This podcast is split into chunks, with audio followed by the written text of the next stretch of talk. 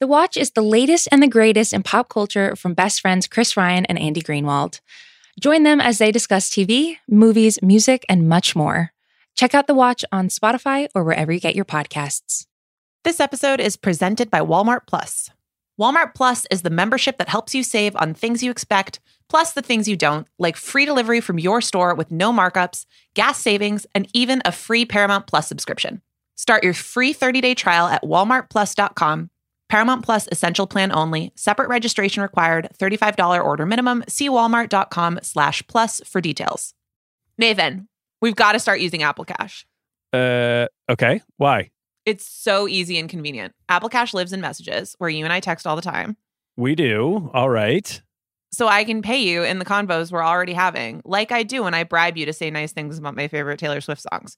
You'll never forget a payment or have the money just sitting somewhere collecting dust. You do owe me money from the last time we saw those Taylor and Travis pics, so that is nice. and once I've done that, you can use that cash right away. You can buy stuff at a store with Apple Pay. So I don't have to do all the bank transfer stuff then? Nope. It's just right there. It's easy, convenient, and secure. Wait, did you just pay me a dollar on Apple Cash? See how easy that was? Services are provided by Green Dot Bank, member FDIC, terms apply.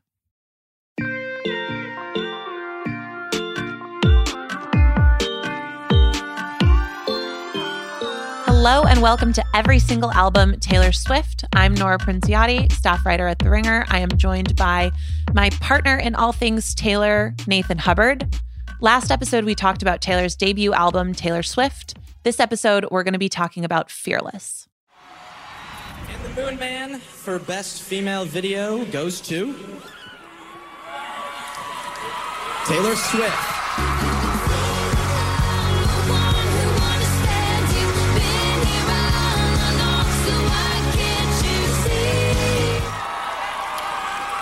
Dreamed about what it would be like to maybe win one of these someday, but I never actually thought that would happen.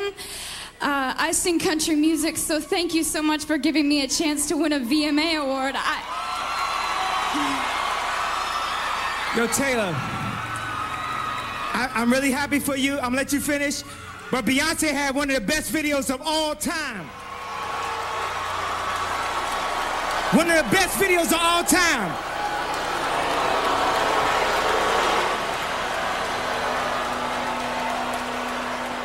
All right, Nathan, I'm going to let you finish, but it's time to talk about Fearless, which means it's time to talk about the 2009 VMAs.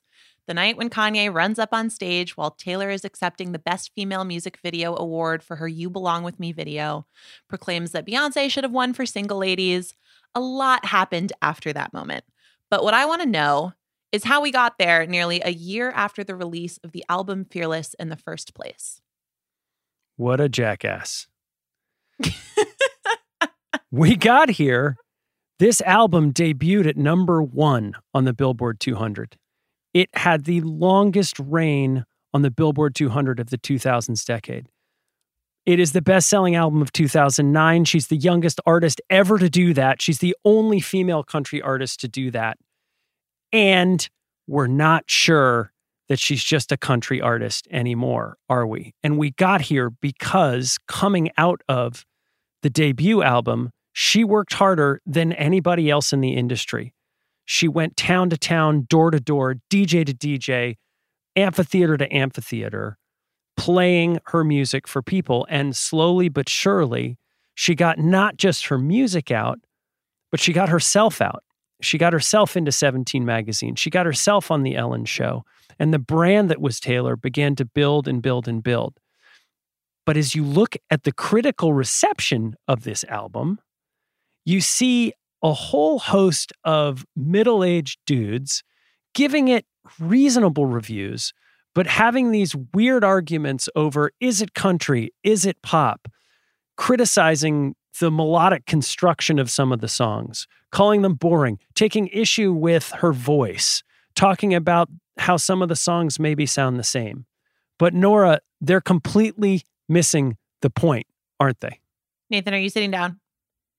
I, I know you are because I can see you. Here I am. I'm am. about to blow your mind. Let's go. People didn't know what to make of it because Taylor had captured in a bottle one of the most powerful yet most misunderstood forces that exist in this universe, which is teenage girl energy.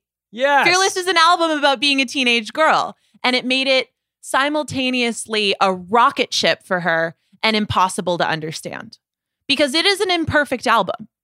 There are songs that are not her strongest work. It's a little bit too sonically consistent in some places. It's not shooting for the moon in terms of complexity, but it is perfect in one way and in one incredibly important way, which is that that album captures the experience of being a teenage girl to a T. And it made it something that, sure, if you are some of those music critics, maybe you don't know how to talk about it. And maybe you don't quite understand why this person has gotten to that place so quickly. And part of it is because of her own hard work. But another part of it is because teenage girls have always been one of the drivers of what's huge in pop culture. But that's also always been a group of people. And I count myself in this. You have the experience of knowing what you love and loving it so fervently, but also feeling like people don't take it seriously enough, or they don't think that it's valid, or they don't think that it's complex or sophisticated, and somehow it's lesser than whatever else anybody else is doing. And you can kind of make a valid argument about that. If you look at the other albums that got nominated at the Grammys for Album of the Year, she was up against some huge heavy hitters. Dave Matthews Band. Yes, the Dave Matthews Band is who I'm Big talking Whiskey about. and the GrooGrux King. Uh, that one goes down as the Academy makes a few mistakes every now and then. But I Am Sasha Fierce by Beyonce, The Fame by Gaga, those were not mistakes. Those were Absolutely big not. time albums. Absolutely not. And Taylor wins. And for a lot of people, it's hard to process. And the VMAs are are before this point, but I think it's important because it all kind of gets captured in this stew of reaction to Fearless, where to a lot of people that didn't make sense because those albums were something that Fearless is not. But we know what Fearless is, and it's important to understand. And I'm hoping that you're going to explain this.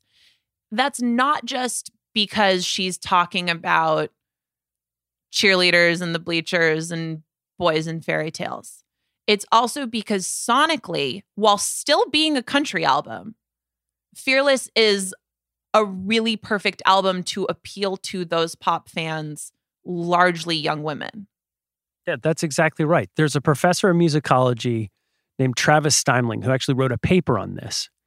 And That you like emailed to me in the middle of the night once, and I barely understood it, but was just so happy to receive it.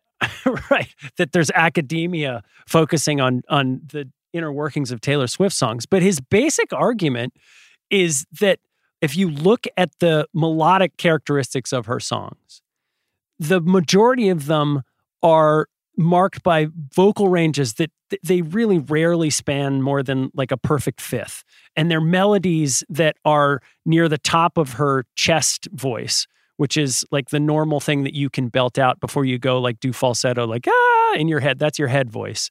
But her melodies are all sort of at the high range of what you can belt out.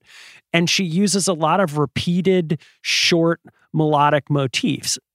The hooks in Love Story and You Belong With Me are pretty similar. Some of these critics would get into it and say, oh, these songs sound the same. Well, they don't, but they're right in one regard both of them have these repeated three notes that are each a full musical step apart and they're sung rhythmically with the lyrics love story it's a d to an e to an f sharp and back in you belong with me it's g flat a flat b flat before it sort of sweeps up to So the So you're you're Belong talking about like da da da da da da da da Right. da, da, like Right.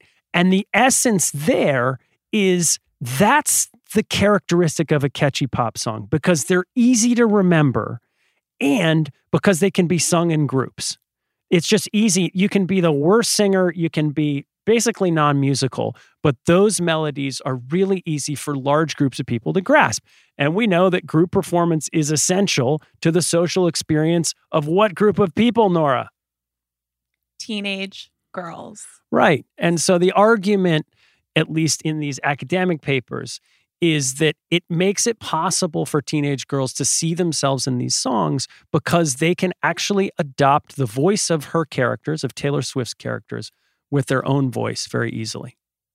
Nora, you were a teenage girl when this album was released. What's your memory of hearing it and your experience of hearing Fearless for the first time? So I was 14 when this album came out. And my experience with it was something that helped me imagine and understand experiences that I was so desperate to have and understand, but just was not having. Like, I did not, I was not ready to be dating and having boyfriends and having that kind of drama. And listening to this album was like my primer, kind of. I started understanding some of the nuances and some of the like, okay, this is how this is how this goes down, right? And that was through listening to Fearless. And that I think is the interesting part that wraps back around to the VMAs and also to how that moment was received. I mean, it was the the night that spawned a thousand think pieces and blog posts, and probably way more than a thousand actually, because Taylor was in an interesting moment for her because those songs were still reflective of the experience that I was having, right? Like I remember sitting on sitting on the school bus and just listening to some slightly older girls talk about like first experiences with boys and just having headphones in, like one headphone in so I could kind of hear the conversation, but also was listening to music. And I was like, do they just understand these songs better than I do? That's so unfair. I can't wait until I can get to that point. Now, was Taylor really living a similar experience to that in 2008? No, she wasn't. I mean, it was the VMAs were 2009. She rolled up to that event in a horse drawn princess carriage. Some people didn't quite understand how she'd gotten there, but she was living a very public fairy tale. And it was fair to question whether or not she was still authentically the nerd and not the cheerleader. And what seals it for me is that the songs carry it. You believe it because the songs are good and you hear the songs. But that I think is what made that moment such a rich text. And it's not about Kanye, right? Because it's even fair to ask if Kanye had a point, don't you think? For sure it is. I think that's a ongoing debate, maybe not within the video, but certainly at the Grammys we can look back and have a conversation about whether the Beyonce record was a better album. But in the moment, it was Fearless that was capturing a movement and a voice of a generation that really hadn't had a voice in certainly early 2000s music, period.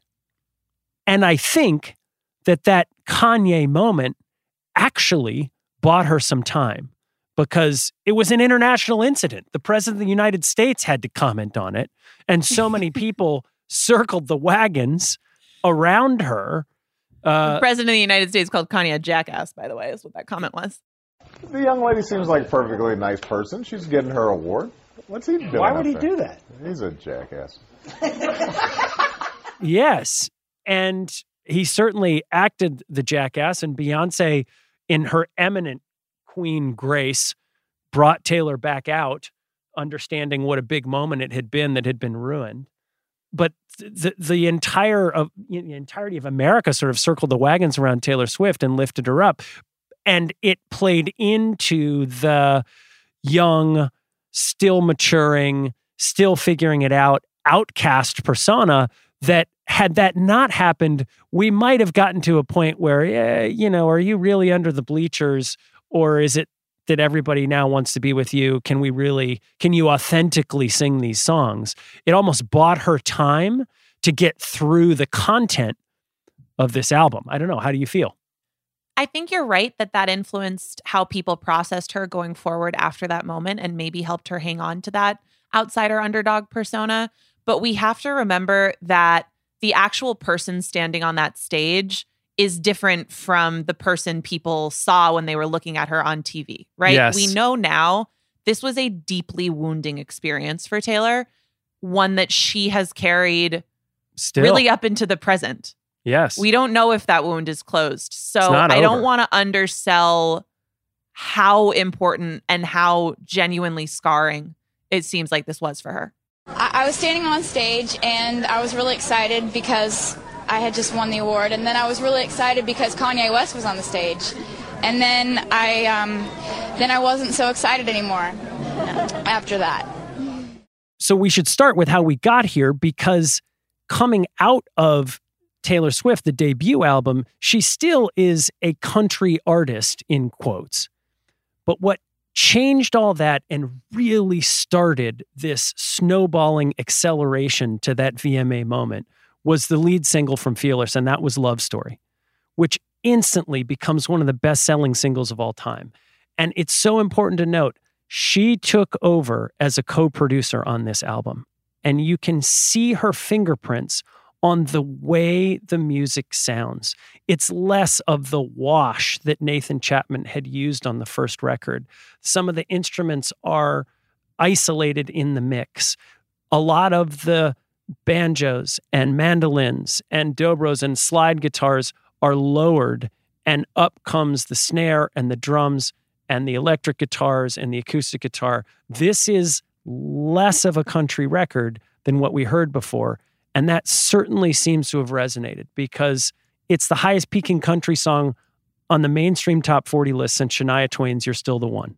So she is starting to cross over, and it's Love Story that started that process. The second single is White Horse, and the third is You Belong With Me. We're clearly itching to get to some of these categories. We have 12 of them. They're going to help us break down this and every album. So let's start with the biggest song off Fearless, which in my book is You Belong With Me.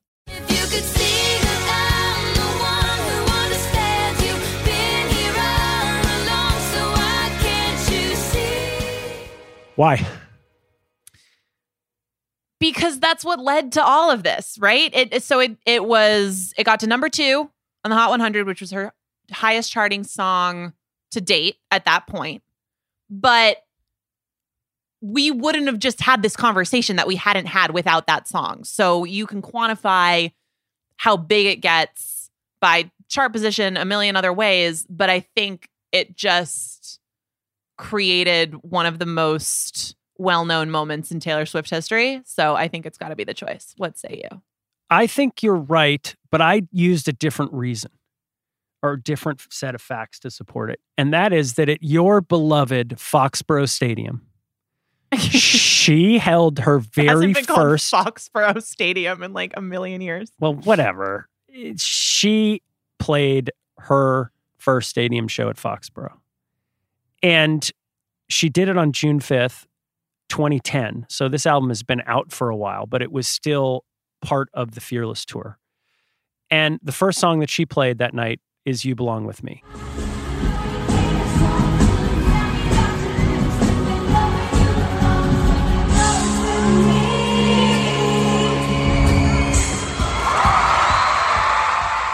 And when you go and look at the entirety of the tour, she played that song 111 times, the most of any song. And it was almost always the first one. And that coupled with that MTV moment is why I think it was the biggest song. But man, it's hard right now to make that case above Love Story, given that Love Story is the first song that she has re recorded and released. Does that play into how we think about what's bigger? I think it inevitably does, but I also think that Love Story is an easier re record because it's less personal. And that's not to say that she's not up to some pretty extreme challenges in some of these, but You Belong With Me is one of the songs when in the re recording, she is going to have to navigate how much she's changed and how much people have a different understanding of her. And there will have to be some, I imagine, remove from that dichotomy between the nerd and the cheerleader and which one is she? Because i don't think that at this point she really even has to to choose. I mean obviously the the point of the view of the song is what it is but i think she'll be able to kind of embody characters in that. But love story is i think a really smart choice to tackle first because we already know who the characters are and they're not her. So it doesn't yeah. have some of those trip wires, but it's a really good point, but I don't think that I don't think that doing Love Story first invalidates You Belong With Me being the biggest song from this album. Yeah. I mean, it's it's her best charting to date. And the key there is that it's driven mostly by non country radio. So it gets this huge, you belong with me. It gets this huge, huge crossover audience. It's really the one that breaks over. So Love Story did too, but it wasn't as big of a song as You Belong With Me became. So, very quickly, why do we not talk about 15 as one of those potential songs? Is it just not in the discussion for you? It's not. There are moments on 15 that are so perfect. And yet I don't listen to the whole song very much. I, Is it I have a because you're not complicated- 15 anymore? It's actually not because the Yeah. parts where you get it, you just get it. Yeah. But I don't think that, I- I think it's a melodically weaker song, frankly. Yeah. Yeah, I meant that not jokingly either. I just I think there are parts of of 15 that can't resonate with the full audience that can just sink their teeth completely into love story and you belong with me. Now we should note the second single that was released was also the track 5. And I need you in particular to carry the water here because I have listened to White Horse as we have prepared for this journey together over and over and over again. And it just doesn't land with me in the way that I keep wanting it to hit me. And so, what I need to know from you is what is it about White Horse? Why was this the second single? Why was this the fifth song on the album? What resonates? the storytelling and the songwriting are what resonates here. And I think White Horse, maybe in a same or in a similar vein to what we were just talking about with 15, it's not a melody that sinks its teeth into you, at least not for me. But here are the two things that make it essential. One is that she needed a song, at least one, on this album to shatter the fairy tale. I'm not a princess. This ain't a fairy tale. I'm not the one you'll sweep off her feet. and she uses the same language, but she breaks it and she says it's not true. That's not actually how life works. And Mm. her ability to go back and forth between imagination and love and Prince Charming and then say, no, that's fake and I know it is really important. The other part is that she flexes one of her absolute best muscles here, which is the shifting of tens. This is a big world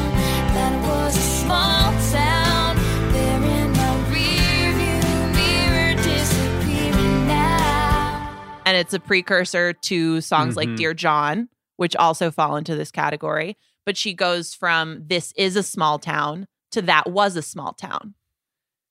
Hey, and that is let- yummy. Can I just interject real quick? Do you know Yeah. that five of the first six songs on this album reference town?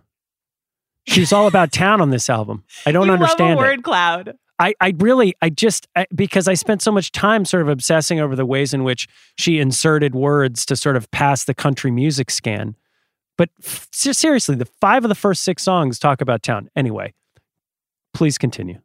This album overall is a really good uh, text for just Taylor going all in on certain specific themes. We'll get to some of those later. I won't spoil it. But those are the two important things about White Horse to me. And it's not it's not really about how it sounds. It's a pretty simple sounding song.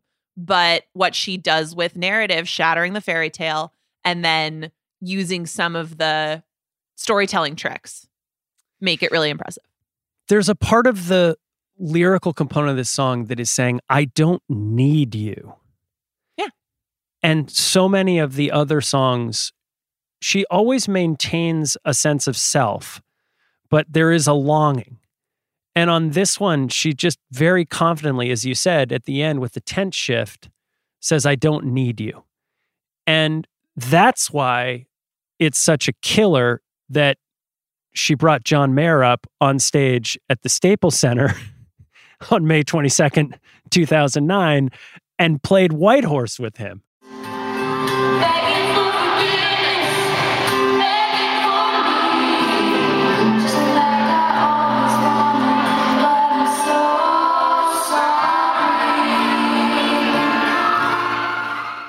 Which, if you actually watch the video, I get the song a little bit more because it didn't feel like the sort of thing. You know, we're going to talk about all too well when we get to Red, and that's a stadium singing sort of track. This one I, I didn't totally get as a, as a stadium arena song, but it's her with her acoustic guitar in front of the crowd, and it really becomes sort of a sing along, a quiet, you know, bandless sing along, you know, with John Mayer on the side. And I don't know exactly what the status of the relationship was in that moment, but there's a piece of me that just loves to believe that she brought him up to basically sing White Horse with her because she wanted to send him a message. That is the supercharged version of doing should have said no with the Jonas Brothers. That multiplied by s- 6,000 million megawatt tons is when you get White Horse with John Mayer, which eventually uses, I mean, I think we can talk about it right here. Like the same trick in Dear John, which as I love White Horse, but it it does not equal in the combination of just like hurt, anger, all of those things. And yet she still, by the end of the song, has the remove and is moving on, Yeah. shining like fireworks, blah, blah, blah, blah, blah. But this is the precursor to that. So just unbelievable that those two had that moment. Well, they also played Body Is a Wonderland, and it's not my favorite version of that, but it It's my favorite. It, it is, but it is my favorite version of White Horse. And this conversation points to what you spoke about at the top, which is that her celebrity, the wave of her celebrity, is starting to crest almost as high as the emotional connection that people are having with these songs. You just talked about Joe Jonas, who inspired a song from this record, as we found out later on. But now, not only are the emotions in these songs connecting with people, but the celebrity of some of the people who created them are starting to take these songs and elevate them into the next sort of level of, of social consciousness and culture. Now, we haven't exactly done that quite yet because it's all just starting. What we should ask ourselves is is she doing this alone, or do we think that she's got a collaborator on this album, Fearless, who we would say is her best supporting actor? And for the debut, we talked a little bit about Liz Rose. My answer on this album was Liz Rose. She was there on You Belong With Me. She is a songwriter in own right. She wrote Girl Crush for Little Big Town, which, by the way, if you haven't heard the Harry Styles version of that song, you haven't lived. but I agree. this is the last time that Taylor's going to do a lot of collaborative country writing on an album because the next album she's going to write exclusively herself. But more than that, it, it's clear that there's something about this relationship with Liz Rose that has paved the way for a bunch of future collaborations that are critical to her evolution as an artist and the sound that we get through the you know Taylor pop era and into Evermore folklore. So Liz Rose really seems to have taught Taylor Swift how to co-write, which is an unbelievably difficult thing for artists to do to be that open and vulnerable with another person when you're creating something that is so often autobiographical and more often than that rooted in emotions that are really real. When you think about Fearless, who was her most important collaborator on this thing? I'm glad we're standing Liz Rose because I love Liz Rose and just the idea of, you know, having a great female mentor at that point for Taylor must have been really, really awesome. So I'm kind of annoyed that I don't don't have her either here or when we talked about the debut album. But I do have a different one. William Shakespeare. Oh gosh. How could Come I on. forget? Yeah. How could enough. you forget? Taylor read Romeo and Juliet Yeah. and she went, Hey, this is pretty good, Yeah. but I want to tweak the ending. And then she wrote Love Story.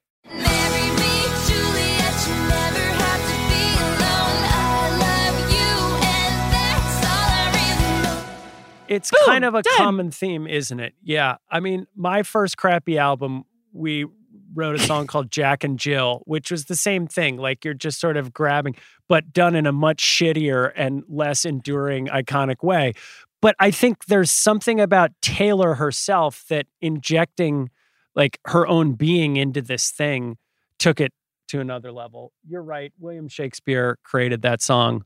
It's important because this was when the idea of, oh boy, careful, you go out with Taylor Swift, she's going to write a song about you, was just starting to get in the mix. At least after this album, because that's when you, you know, Forever and Always is the Joe Bros track and whatever. We should be very clear about this. Taylor Swift does not have a source material problem. No. And exhibit A, and there's exhibit through Z 60 bajillion times, but exhibit A is deciding that you can change the ending to Romeo and Juliet and just turning it into a song. So that is my most important collaborator. What do you think the most purposeful Easter egg is on this album? You know, for me, it's introducing us to Abigail on 15. I know that she was in a music video on the debut, Picture to Burn, right? Yeah. But here she's bringing in a friend and the sort of ways in which she weaves real parts of her life and imagined parts of her life into these songs that then, you know, become part of the Taylor verse. This really established Abigail as one of those central players. And I thought it really Abigail's going to come up in all kinds of ways going forward, but it it still allows even as she's a big star, it brings some authenticity to a song that you know by the time she's actually singing this out live it's 3 4 years old this sentiment, right? But it allowed that song to endure. We've talked and will continue to talk so much about authenticity and all that.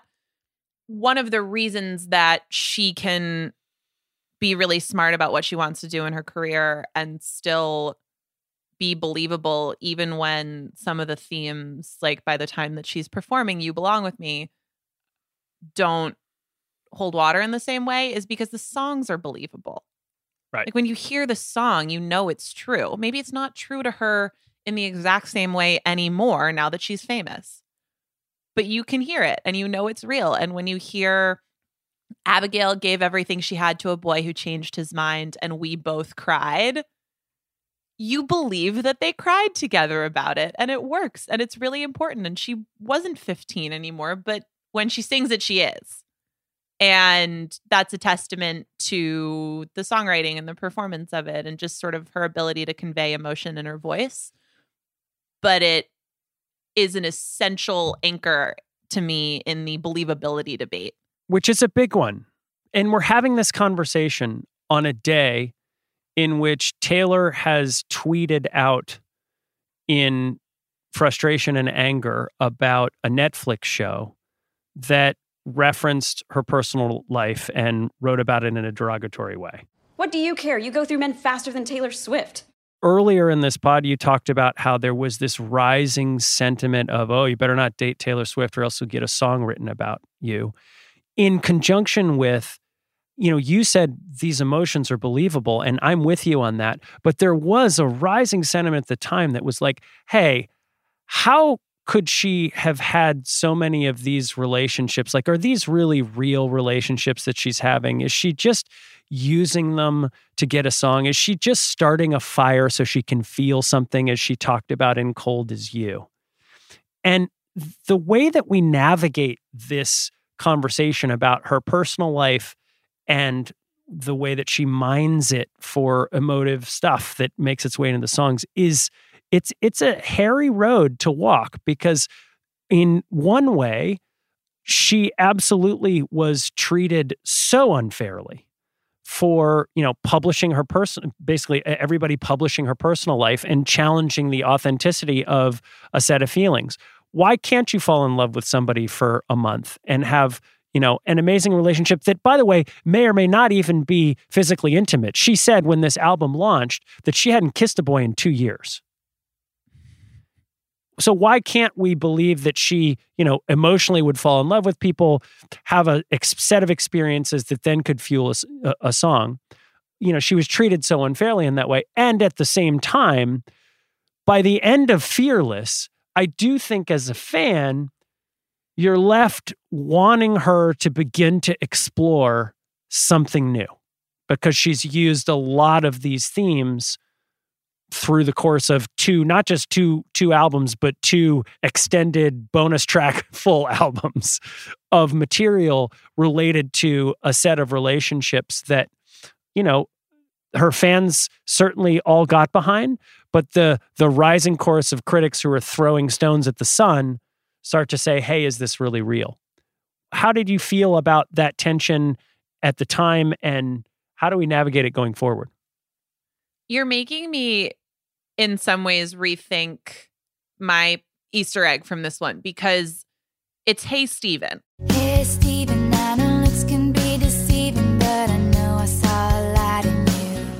and just the naming of the name in the song title yet again.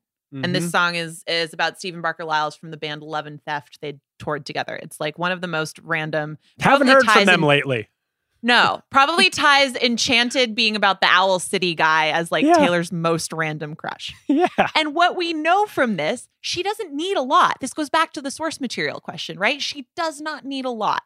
And I'm going to dunk on myself here. When you're a teenage girl, you don't. Like, you just don't. I'm painting with a broad brush, but falling in love in 10 seconds or thinking you have is not that hard.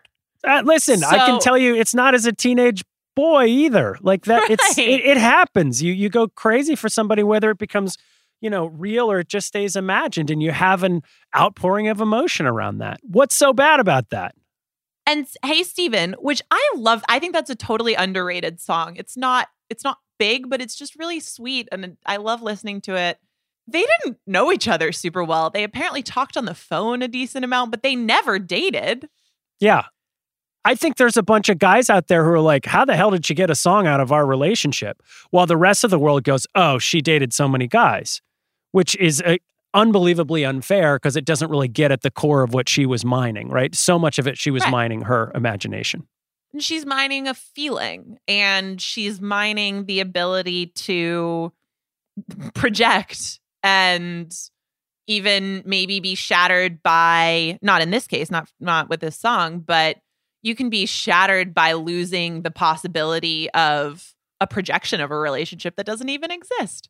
That's totally part of growing up. So again it's that source material thing where the assumption that to write one of these songs, she needed to have a big, serious, dramatic, romantic, physically intimate relationship just seems ridiculous to me. And it seems like anybody who's ever been a teenager or grown up or learned how to date people, like, how do you think that? I just, I don't get it. It's like one of these Taylor conversations where I'm like, what world do people live in? Yeah, Um, but guess what? Guess what? To speak to the tweet that she sent today in early March, she can date whoever the hell she wants. She can be intimate with whoever the hell she wants.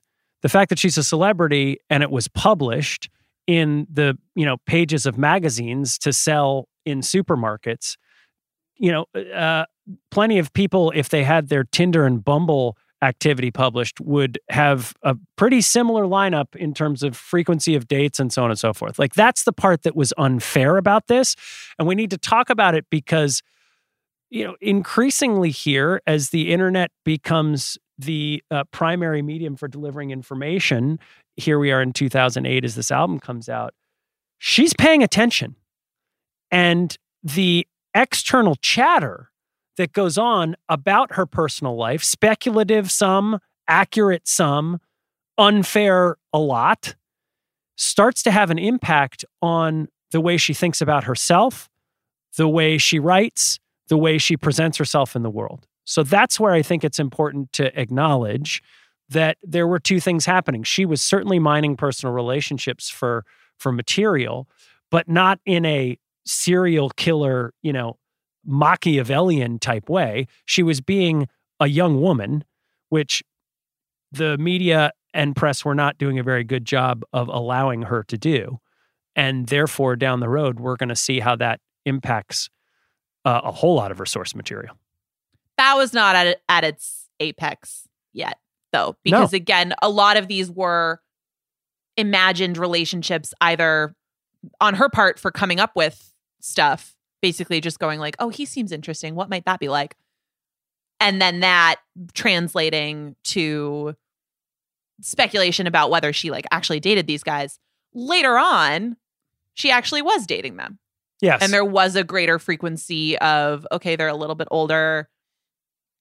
These are more real relationships. And we know, and the internet was an even bigger phenomenon, and photo evidence was more accessible and, and all of that. But I think in some ways, in hindsight, it's easier to go, oh, this song's about that guy, this song's about that guy. And it fuels this idea of she dated all these people. That's right.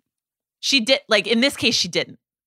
When we get to the next couple of albums, a lot of those were those were real boyfriends. Yeah. And whether that matters or not is a completely different thing. But yeah. My point is, so what if she did? So what if she did date them all? Like, so what? At the time, she was not given permission to do that. And Right. and that seems inherently unfair. What also would be unfair is taking an album that won the Grammy for album of the year and forcing somebody to cut a song from it. But that's what we're doing, Nora. So tell me, from Fearless, what songs are you going to cut? So I only have one cut from the actual album, which is You're Not Sorry. What? You What? wow. What a rise. Why? How It's- dare you? There are so here's what it is. There are three songs on this album that are thematically similar. And it's Forever and Always. Was I out of line? Did I say something way too honest? Made you run and hide like a scared little boy. It's Tell Me Why. I'm sick and tired of your attitude. I'm feeling like I don't know you. You tell me that you love me, then cut me down. And it's You're Not Sorry. You don't have to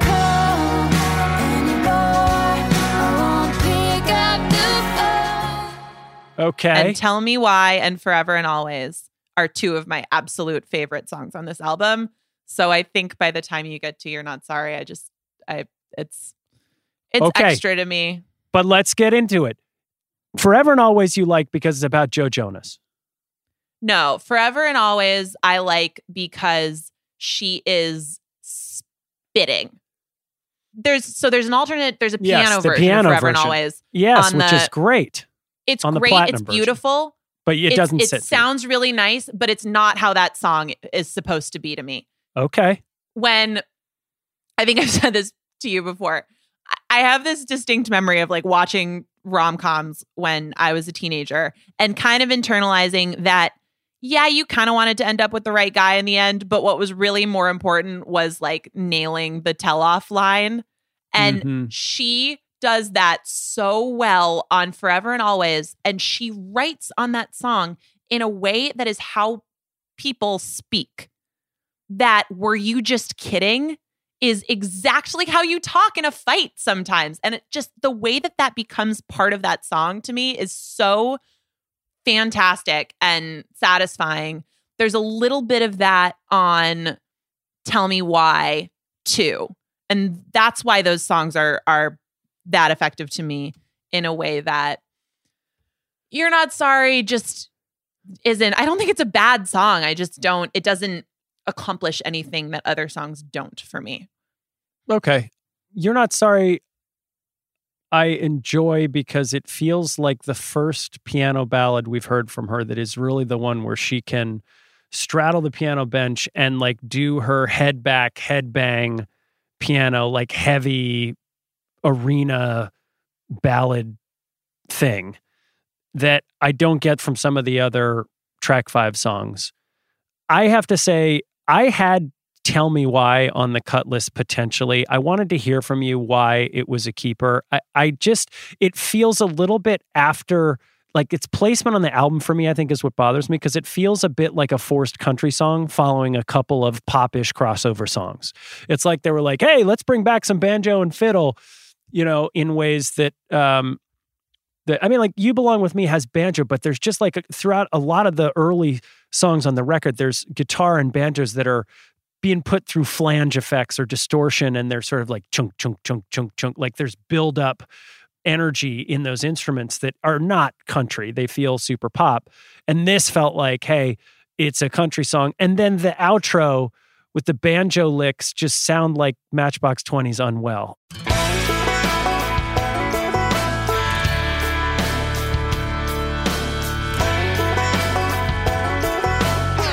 It just lifted right from there, There we and it just it just bothers the hell out of me.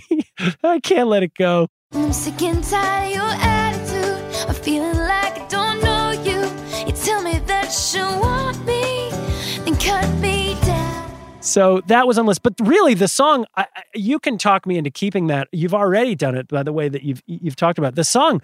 Why are we keeping change? The What? Olympics, the, the Olympics used this I song for some reason. Like I she, this is unbelievable to me. I thought you would love that song. I love that song. I listen to that song like all the time. really Yeah. does the Hallelujah stuff at the end come off as like a subtle Christian rock country hat tip thing? I don't know. Like she closed with it before the encore on the tour, so it clearly resonated with people. But like, explain it to me. It just sounds really good. It's the same feeling of some of that big arena filling stuff that you get later on Red. And I ignore the hallelujahs like they just don't How do you ignore they them? wash over me in terms of Teach the actual word, I guess. But it doesn't bother me. I love that song. Okay. Well, to each their own. I feel like change for me is the one where I just kind of went meh. Like I feel like this song is a little bit like a place in this world from the debut, which is that it's well intentioned and it covers some sort of generic set of feelings, but I just don't buy that they're really deeply resonating with her. On the other hand, we know that like she was she had change lying around for a while. She hadn't finished it. She wrote it after she saw Scott Borchetta, who's the head of Big Machine uh, the record label that she signed to, she was Big Machine. He's crying when she won the Horizon Award at the CMAs. The Horizon Award was the big, is the big sort of best new artist. This is the next big thing award at the CMAs. It's it's better than the Grammys Best New Artist because Best New Artist at the Grammys is sometimes a curse. Uh, it- it's like making the cover of Madden. Like you're never going to be seen again. You're going to get you're going to blow out a knee and never come back. But th- but this is like the Horizon Award is Not to mention know that it never goes to a new artist. There you go. So like the the Horizon Award was gonna that really was what propelled her into the next oh my gosh, okay, she clearly is not just a one album wonder and and he was moved by it because he really had bet his career on that. So I keep looking for that energy and emotion in the song and then I just keep getting the like walls and hallelujah and it feels like you know the song the olympics adopted because it was just bland enough not to piss off the you know yugoslavian judge Well, there are a few songs in her discography that I feel like fit that description because I don't disagree with you in that the origin story of it, I don't hear in the song itself. I just think it sounds really good. I think it sounds big in a way that some of the other songs on Fearless, ones that I like immensely for different reasons, don't. So I like the change of pace. I like how it sounds. The song that I always think of when I'm like, I like this song if you divorce it from what it's supposed to be about is Innocent, which comes later and feeds into the whole Kanye thing where I'm like, Mm. if this is about completely different subject matter, I absolutely love this song. yeah I really have a hard time merging the story behind it with what it sounds like and maybe changes a little bit like that as well. I do want to just I have a couple cuts from the platinum version of Okay, yeah, that's this is what I was going to ask you because first of all, the platinum versions of these albums are important because they from a business perspective, they really show just how intelligent she is and she certainly worked with her team on this, but the amount of material that she created afforded the opportunity to put out an album and then put out a bunch of re-releases with additional bonus tracks. And in the course of doing that, they would do some direct deals with a Target or a Walmart, bundle it with merchandise. As e commerce started to grow, she could sell some of those things through her website and start to build direct commerce relationships with her fans. So, this is part of her business genius wrapped up in a hey, I'm such a prolific and once in a generation songwriter in a lot of ways that I have the flexibility to do this kind of thing. So, talk to us about the Fearless Platinum version and some of the songs that are on it. So the ones that I would nix are Come In with the Rain and The Other Side of the Door. I will say Interesting. there is there is an Taylor Swift is an incredible sire, is I think one of her underappreciated talents. And there is an O on oh, Come you- In oh, with the oh, Rain. si- not S I R E. Like she's not. no. I was like, I thought you meant like she was she was helping others create new songs or something, not actually like giving birth to No, racehorses. Nathan. Yeah, no. So she, so a sigh, like like, ugh. Not like that, but yes, the core concept of expelling air from your mouth, I suppose, is what we're discussing here. She's really, really, really good at it. The best recorded Taylor Swift sigh is on New Romantics. We'll get to that Boy, at a different time. that. Yeah. Um, we're not going to spoil that this is contentious for us, and we actually don't really know why. But there is an just a place where she goes, "Oh,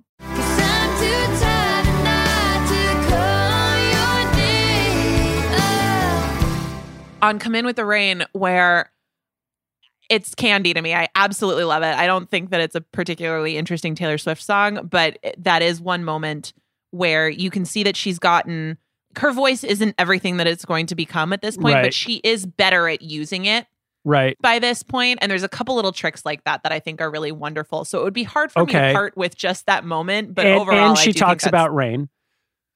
Yes. But the other side of the door you'd cut. Yeah. Do you like that song? Well, I just think we have to acknowledge that she talks about that little black dress in the lyrics, After everything in that little black dress, after everything. Which is a nice reference back to the Tim McGraw song. Yep. So th- there's there- there's a little clever continuity there, but I don't need it to stay on the record. Okay, so what is it about Superstar or Untouchable or it's Jump Then Fall, isn't it? You love Jump Then Fall.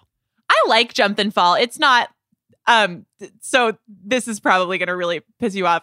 I really like Untouchable and I also really like Superstar and I sort of know like there's just something Superstar makes no sense. I don't understand who she has this relationship with. Like there's a bunch of it where I'm just like what is this song? But I really like it. I like how it sounds. The idea of pining after like a touring rock star as Taylor Swift is also sort of funny to me and it's cute.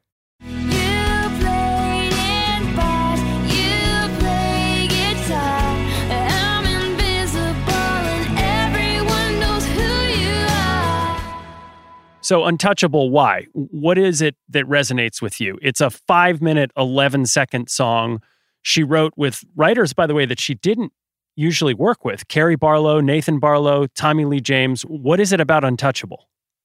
So the the come on come ons I love, but mainly it's that it sounds a little bit different than what's on the rest of this, right? Fearless is a supernova that captures teen girl energy. If it has a weakness to me, it's that a lot of it sounds the same. And this is a nice change of pace.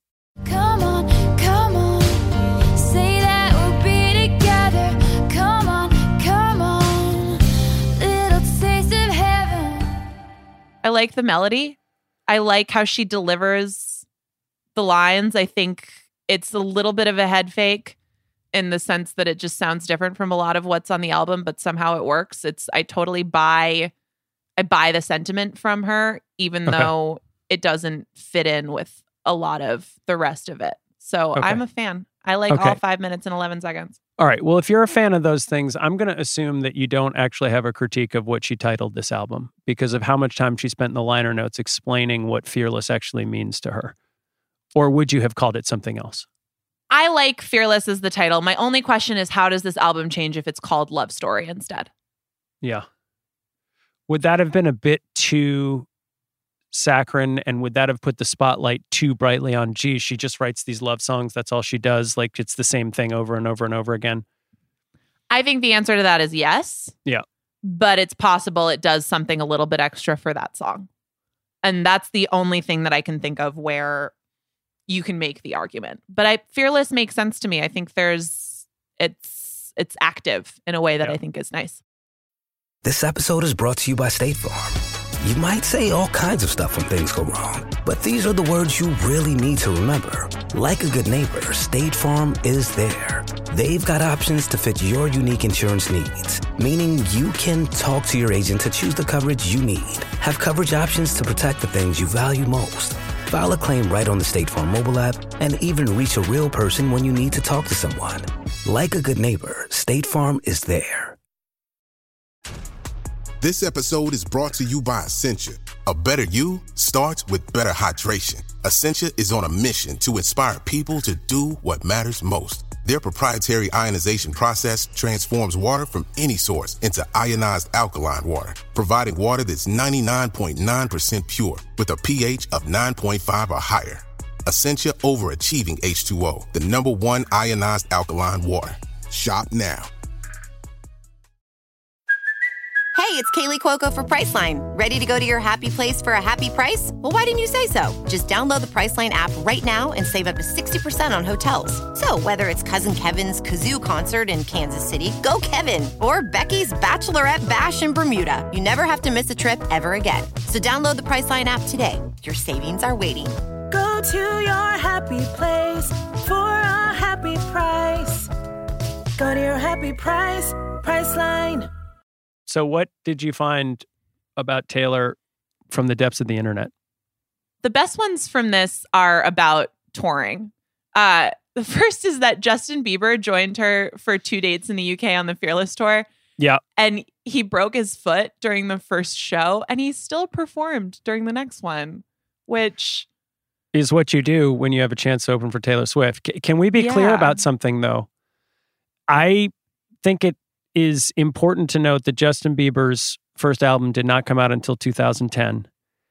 And yes, you know, he had some singles and an EP that was out, but like Taylor Swift paved the way for Justin Bieber as like un- undeniably as a, you know, prodigy child singer who could also sing about young things and didn't have to be like pretending to be an adult.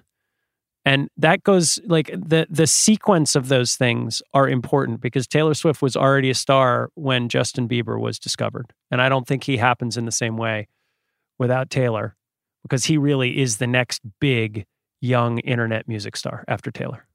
it goes back to what we were talking about in the first episode with High School Musical and that kind of youth moment where things like that were popular and there was an opening. Maybe Yep. his career doesn't go the same way without her, or maybe with this, if he hadn't sucked it up and hobbled on one foot for the their second date at Wembley or wherever. Yeah. So it's good. you know who else she brought up? You know who else she Who? brought up? Katy Perry. They did Hot and Cold in LA. So they were still good then. That was before the schism. And that actually fits perfectly with another little Taylor tidbit here, which is that she sold out the Staples Center in two minutes for Yeah. this, which is just crazy. Yeah. As a former CEO of Ticketmaster, I can tell you that that's not the easiest thing in the world to do. But she will go on to actually get a banner from Kobe at some point for the uh, most number of sellouts ever at Staples Center. So she, uh, she and that arena in Los Angeles have a very long and storied relationship. It's where she's brought up her coolest guest stars and where she's had arguably the most success. Do you think that's, and I'm showing a little bit of bias here, but you probably could make an argument for her most important venue being either Staples Center. She's had some really big Gillette Stadium moments. Yeah. You kind of want to give New York something, but it's a little, I don't know what it would be because there's what's happened at the Garden, what's happened at MetLife. It's, Yeah. I think it's either, it's one of those. Yeah, I, I think it's as I said earlier, the Foxborough Stadium, because I don't know free advertising on this pod. It it is. I think it's I think it's Foxborough. I mean, Staples, there's a lot of history there, but the rain show happens a year after she plays her first date there, and the rain show just goes down in lore. And it, it it's the first place where she did two stadiums. There's just something about New England and the Northeast and their connection to her, and as we'll talk about down the road, her connection to New England that makes that the place to see Taylor Swift. The last thing that I had was what we already talked about with change being written about being part of an indie label and trying to compete. And then it ended up as the theme for the 2008 Olympics, which is a little strange. Uh, but let's move on. Let's let's give out the Tom Hiddleston Award. Where do you see the work coming through on this one? For me, it's the number of references to town. There's five of six, uh, the first six, six overall. you know, multiple references to 2 a.m. and the rain. And this one just feels like that's the part where I feel like she got some notes that were like, hey, whoa, just right from the first opening snare drum of Fearless, which is the first track of the album, you can hear that this album is mixed differently. It is more poppy. It's still a country album, but the mandolin is lower. There's not as much of it. Nathan Chapman's voice is not underneath her vocal throughout. You can hear the difference in her vocal. If you if you just listen to Folklore or Evermore and then go back and listen to Fearless or even the re-release of Love Story and listen to her vocal and then go back and listen to the original version, you're going to hear massive difference. But there is as much of a gap between her vocal and the way that it evolved and progressed from the debut to Fearless. And so it feels like they were very conscious when they finished this album that all of the hard work that they had done and that she in particular herself had done going door to door meeting those country DJs doing the hard work of building up that credibility within the country community and keeping them close to her heart even as maybe she looked down the road thinking hey Shania hey Faith Hill hey Dixie Chicks all were able to cross over. That's a space that I will ultimately go to. It feels like there are moments on this album where they are trying to make sure that they throw the country audience, the hardcore country audience, which at this moment in time, before she brought in a whole new audience, was older women, that she's trying to throw them a bone with some of the language. What do you think? That makes sense. I've got just the number of re-releases, international editions, digital bonus tracks, platinum album, Walmart, Target, DVD, yada yada yada. Very Over smart. commercialized for you? Just commercialized. I don't know about over, but you can tell what the point is. Yeah. And you can tell that there's a willingness and a comfort to operate in that sphere, which is sometimes tricky territory for an artist to just be willing to go and do that because it's going to help you in a lot of ways. And Yeah. I I give her all the credit for doing that and being smart about it. But when you go through you can see it. You can see the work and when you look at the number of different versions of that album that exist now, you can definitely tell. And even we go back to Fearless being the first album that she's going to re-release and she says okay there's going to be 26 songs on this Taylor's version of this album well you're starting from 19 right because you Yeah. make the platinum edition chock full of all those extra songs Yep. and part of that's cuz she had those in the tank right but it's a version of the same thing because now she wants it to be her own and she wants to have this opportunity to not only give people a different version of that album, but one that they're going to hopefully choose over the original. That's the point. And she'd already done, she actually kind of made it more difficult for herself because she'd already put a lot of those extra songs into, we're going to get even more people in the moment of it by doing the platinum album. So now she doesn't have like Taylor Swift is plenty prolific. I don't think she has an issue in this area, but it's actually a version of the thing that she already did when she went through this whole process. Well, it's important to remember the moment in time, which is, you know, 2008.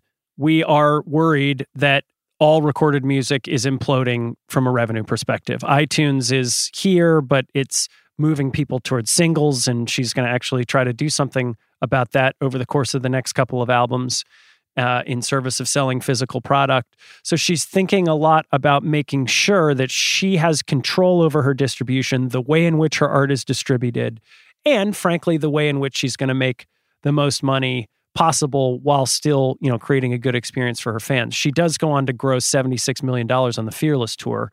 And this is really the start in 2008 of the pie chart of an artist's income streams going from 80 20, I make money 80% from music, 20% from the road. It flips to being 80% from the road, 20% from music. But it's just starting to happen right now. So I don't fault her necessarily for trying to throw some things against the wall to figure out in this massive disruption around what digital music is actually going to do to artists' income streams. And before artists start to figure out that they can make a lot more money on the road than they used to be able to.